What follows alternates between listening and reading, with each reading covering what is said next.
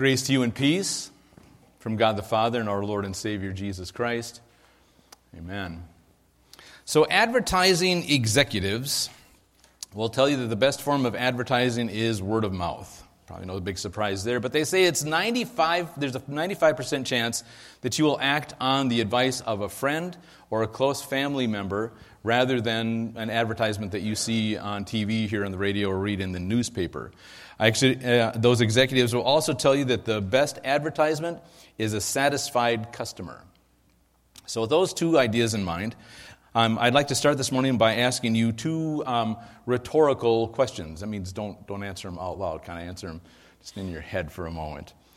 First of all, the first question is this um, What difference does Jesus make in your life? Notice that I use that in the present tense. I didn't say what difference has he made in your life. I ask you, what difference does Jesus make in your life? And the second question that we're going to be focused on a little more this morning is this If someone asked you why you were a follower of Jesus, what would you tell them?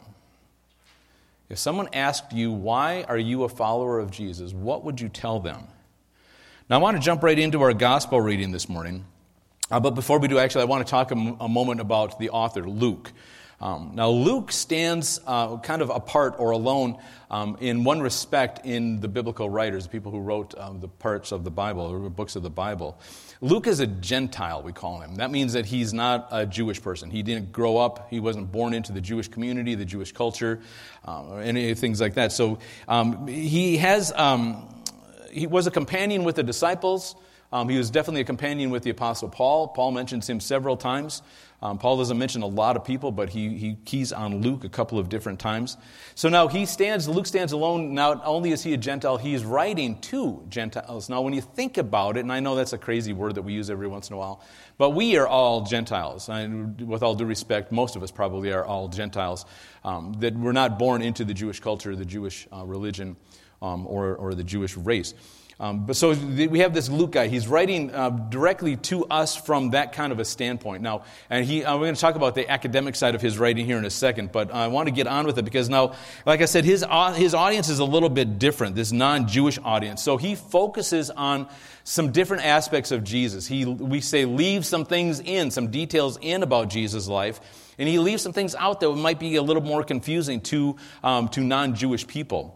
Um, he focuses on the humanity of Jesus. I'm like Luke. Luke's my boy, man. I, he focuses on the humanity of Jesus, not to take away um, that Jesus was fully man and fully God, but, but Luke puts the nuts and bolts to Jesus and his ministry. And we're going to look at that. Now, we, again, we got to remember that, that he's, Jesus is 100% Emmanuel. That means God with us. So we, we can't get away from that idea or get, get, get away from that fact. Okay, so having said all that, let's, let's buckle up here um, really tight so you don't get thrown from the pew because we're going to go kind of fast. Like I said, I'm kind of psyched up about uh, this whole idea this morning. Uh, so let's look at, um, before we get started on, on our lesson, let's look at Luke's, what I call his mission statement. Um, why did he write his gospel? John tells us why he wrote his gospel, Matthew does, so does Luke. Look at Luke 1 4. He says, I did this, I wrote this, I, I wrote this gospel so that you can be sure that what you have been taught is true. So things are being taught about Jesus before the Gospels were written. And then they kind of wrote them down and said, we better get this stuff you know, down on paper so that we can pass it around a little bit more so we can get some of the background, some of the other things that people, um, the details that people are leaving out, some, and leave some of the things in. So he's, he's saying this, that's his mission statement. I'm writing this so that you can be sure about what you have been taught is true. And he doesn't waste any time solidifying that idea for this. Look at Luke 14. We're going to concentrate mostly on what we just read here a moment in the gospel. It says, Jesus returned to Galilee in the power of the Spirit, and the news about him spread throughout the whole countryside. Okay, so let's get the context here. Again, when you're reading through the Bible, you should ask questions. Don't be afraid to ask questions. Don't be afraid to wonder um, what's going on here. It says here, Jesus returned to Galilee. Well, return from where? Right? I mean, that should be our first question. So, um, this is at the beginning of Jesus' ministry. I want to show you verse, this is verse 14. I want to show you verse 13, what happened there. Take a look at verse 13. It says, When the devil had finished all this tempting, he left him, Jesus, until an opportune time. Jesus has just been in the wilderness for 40 days, uh, being tempted by Satan. Right? Now, when he gets done in verse 13 and verse 14, he goes back to Galilee. This is the beginning of Jesus' ministry. This is at the front of everything that's going on. Now, he's in Galilee for a few minutes or going for a couple different places. but then Jesus lays out his mission statement. Remember, I said Luke's mission statement is so that we can be sure everything that we've been taught is true. Well, okay, so that's our lens that we should be reading with Luke. When we say, when we're reading through Luke, we should say, okay, how does this reassure me that everything that I've learned is true? Well, Luke, like I said, doesn't waste any time getting to it. He comes to his purpose statement. Jesus comes to his purpose statement and his mission statement right from the very beginning. Let's keep going through, and then we're going to back up and we're going to kind of go over a couple things again. Verse 15 says, He, Jesus, was teaching in their synagogues. Everyone praised him. Okay, so far, so good, right? So here's where things get interesting. And again, this, this historical account that we're going to unpack this morning is only in the book of Luke. Like I said, Luke stands apart in a lot of different ways. He, he includes some things that he feels are details that we should know about. Why should we know about them? So that we can be sure that everything that we've been learning, everything we've been hearing about Jesus, the Christ, the Messiah, is true. So he's teaching in their synagogues. Here's again where things get interesting. Verse 16. He went to Nazareth, where he had been brought up. And on the Sabbath day, he went into the synagogue as was his custom. Then he stood up to read. Kind of a crazy place for a verse break there, but we'll go with it. He stood up to read, verse 17. And the scroll of the prophet Isaiah was handed to him. Unrolling it, he found the place where it is written. Hold it right there for a second. So he's in the synagogue, right? And literally, where else is he going to be?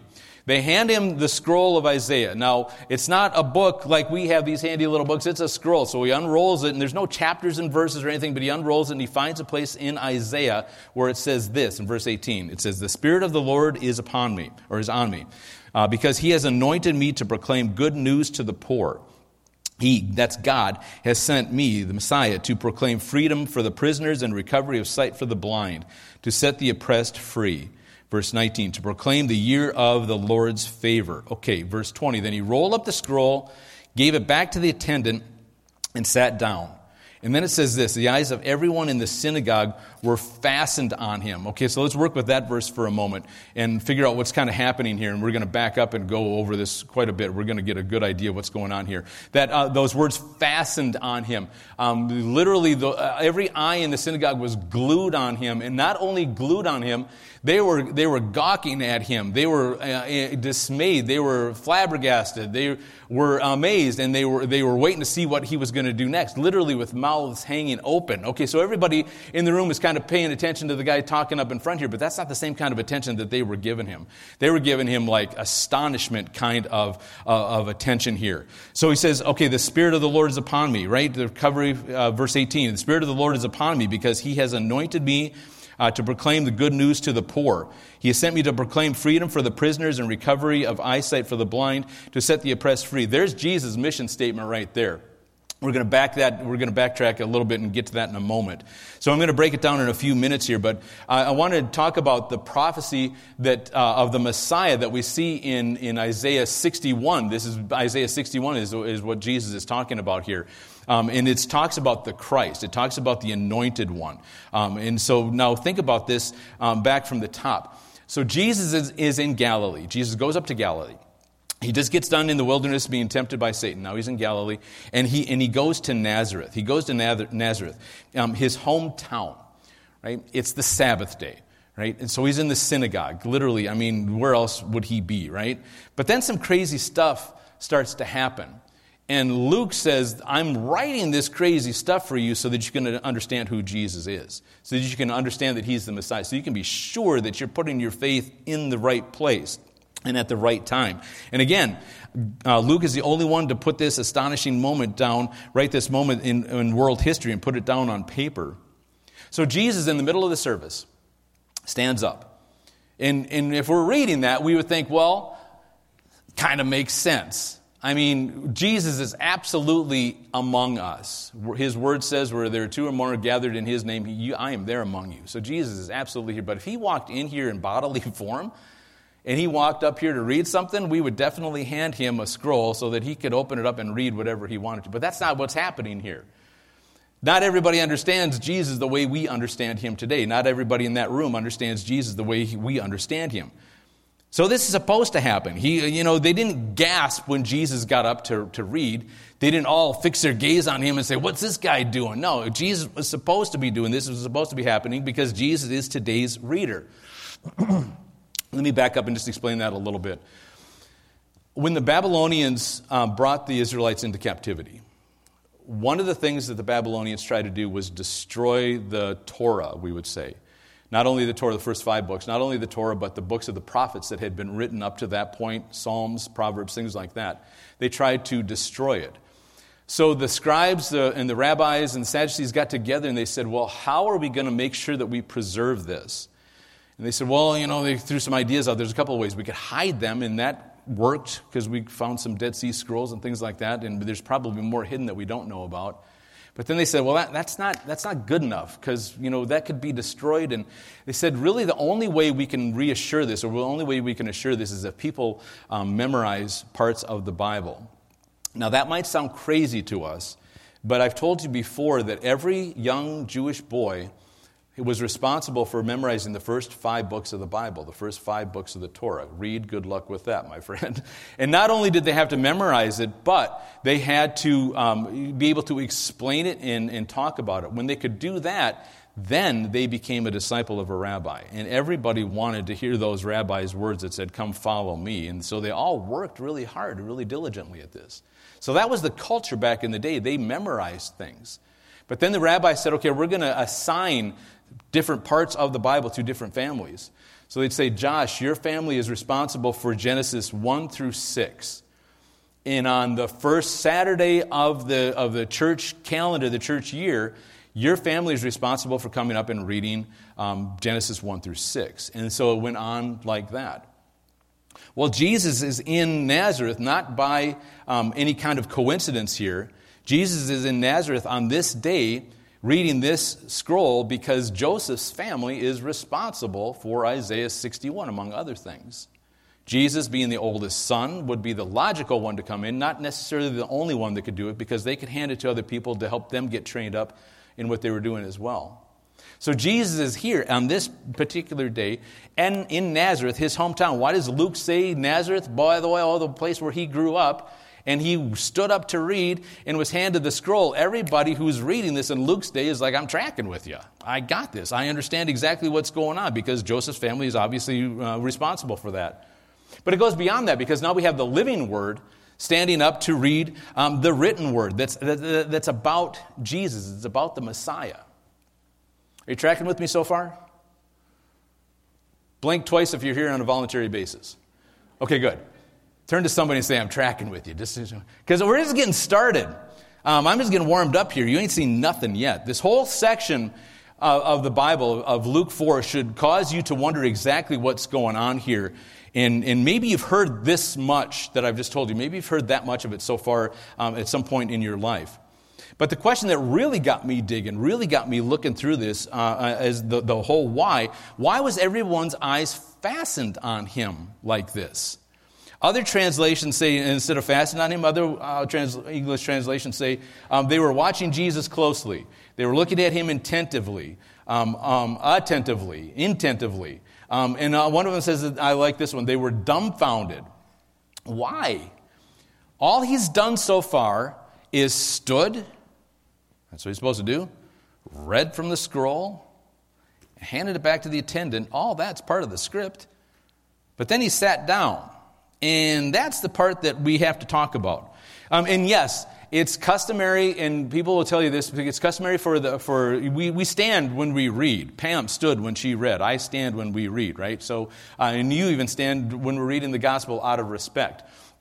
Back in the day, though, when rabbis had their disciples around them, there, it was custom for them to sit and be a part of the conversation rather than being the authoritative person uh, looming over the top of them. They would sit and be part of, of the conversation. So, all that's true, but that's not what Jesus is doing when he's sitting down here.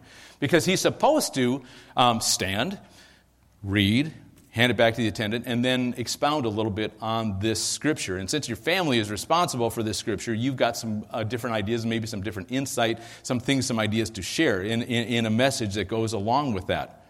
But now, as we, as we read this, something unusual is happening here. It's not that Jesus sat it's where Jesus sat. And again, we got to remember why Luke is writing this. Luke is writing this so that we can be sure that Jesus is the Messiah. See, okay, he's, in the synagogue, at the front of every synagogue, and we'll just pretend this is a synagogue for a second. So you're going to be reading the scroll over here, and right here in the center is this special chair, this special seat, and it's called the seat of Moses. I've got a picture of one that we found in an archaeological dig here. This is the seat of Moses. Now, the seat of Moses is a special seat that's reserved for guess who? The Messiah. And we might think that's a little crazy, but it's, it's part of that whole culture, part of that whole idea. Kind of like I've told you this before about the Seder meal, right? About the Passover meal. Um, there's, a, there's a place set at the table for Elijah to come back and, and, and sup with them. In fact, the, at, at one point of the Seder meal, the youngest person in the family goes to the door to see if Isaiah is there, or I'm sorry, Elijah. Did I say Isaiah? Elijah, to see if Elijah is there. And, and, and, if he's there, well, then he comes and he sits with us. So at every Seder meal, there's, a, there's an empty place reserved for Elijah. I, probably, I apologize if I said the wrong name there. So now we have the, the seat of Moses here. And, and the reason we call it the seed of Moses is because the Messiah is often called the second Moses. The first Moses brought the Israelites out of captivity in Egypt. The second Moses is going to bring us out of captivity here on earth, and captivity to the things we're about to talk about here. So Jesus sits down in the seat of authority, the seat of the, of the one who will come and teach all things and have the greatest authority. That's what the, the seat of Moses is designed to be, the definition of the one who will come and teach all things and has the greatest authority. And after this moment, Jesus refers to the seat of Moses several times. He's talking to the, the, uh, the Sadducees and the Pharisees, and he said, You would love to sit in the seat of Moses, but it's not yours to sit in.